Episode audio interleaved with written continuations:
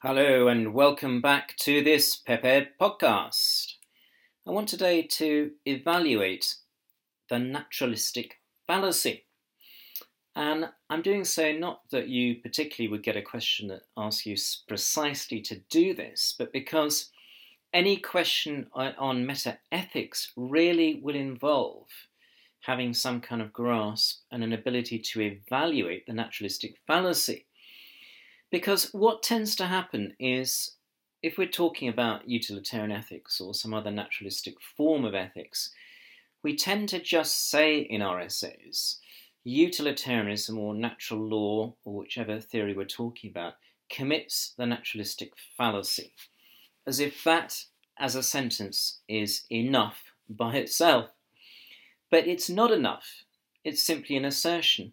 It doesn't tell us that we understand anything about the naturalistic fallacy. And it, it implies that we simply accept the view of G.E. Moore that it is uh, a really serious thing to commit the naturalistic fallacy. And I want to suggest that possibly the naturalistic fallacy isn't really a fallacy at all. So, naturalistic goodness is linked to various different things. In natural law, for example, it's linked to well being, eudaimonia, a flourishing life. In utilitarianism, we know it's linked to pleasure or happiness, which is measurable as a natural feature of human experience. In situation ethics, it's linked to agape love, again, a natural feature of human experience, something we can observe and identify.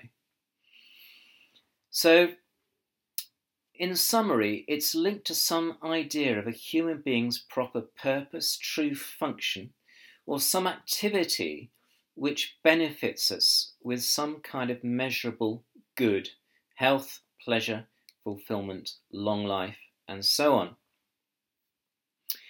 Now, the naturalistic fallacy as an idea really dates back to David Hume in the 18th century.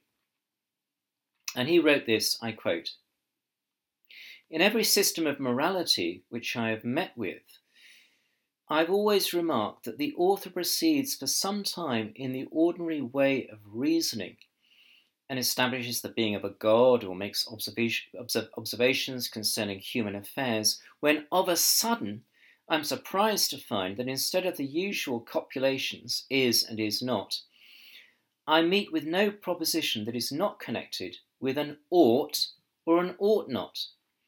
This change is imperceptible, but is, however, of the last consequences, for as this ought or ought not expresses some new relation or affirmation, it's necessary that it should be observed and explained, and at, same, at the same time that a reason should be given.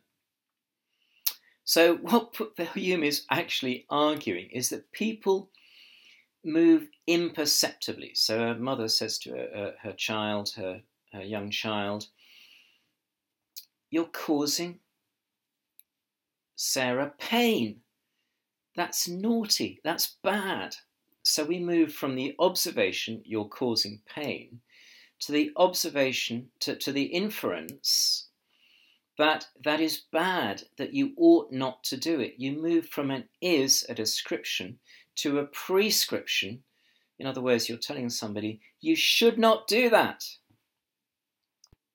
And David Hume is saying, in effect, you move imperceptibly from the is, you're causing pain, to the ought, you should not do this. And you need to provide the missing premise for this argument. You can't simply slip from an is statement to an ought so really, so really, David Hume's argument is a missing premise argument. Answer the question, what is so bad about pain? And if we can answer that question, then we have not committed the naturalistic fallacy. Now, G. Moore said this I quote, When a man confuses two natural objects with one another, defining the one by the other, if for instance he confuses himself, who is one natural object, with pleased or with pleasure, which are others, then there is no reason to call a fallacy naturalistic. But if he confuses good, which is not in the same sense a natural object, with any natural object whatever, then there is a reason for calling that a naturalistic fallacy. This specific mistake deserves a name because it is so common. So, G.E. Moore introduces this phrase, the naturalistic fallacy, for what Mill observes as a movement from an is statement to an ought statement. And, and, and uh, G.E. Moore is saying that we cannot go from description to prescription. However, we might argue that G.E. Moore on this point is simply wrong. So consider this argument. Brian promises Sue he will pay back a hundred pounds that she lent him. That is a description. Brian, therefore, has an obligation recognized in the idea of promising to pay the money back. It is involved and included, we might say, in the language game of promising, this idea of obligation. Therefore, Brian ought to pay the money back, prescription, with the word ought or should, because to fail to do so is to break his promise. Now, you'll notice in that little example, we move from an is to an ought via an understanding of moral language, how promising operates. And if you like, the movement from is to ought is possible because of our shared understanding of the language game of promising. Now, we therefore need to consider carefully whether the naturalistic fallacy is in fact a fallacy at all. My argument is twofold. First of all, as David Hume describes it, the is ought problem, if you like, the movement from description is something is like this to prescription, something that you ought to do or ought to avoid doing is a missing premise argument. It's not a, uh, an argument about a fallacy. Hume is merely challenging us to supply the missing premise. Now, for a natural law ethicist, for example, that is very easy to do. Something is bad because it does not produce human fulfillment or human flourishing.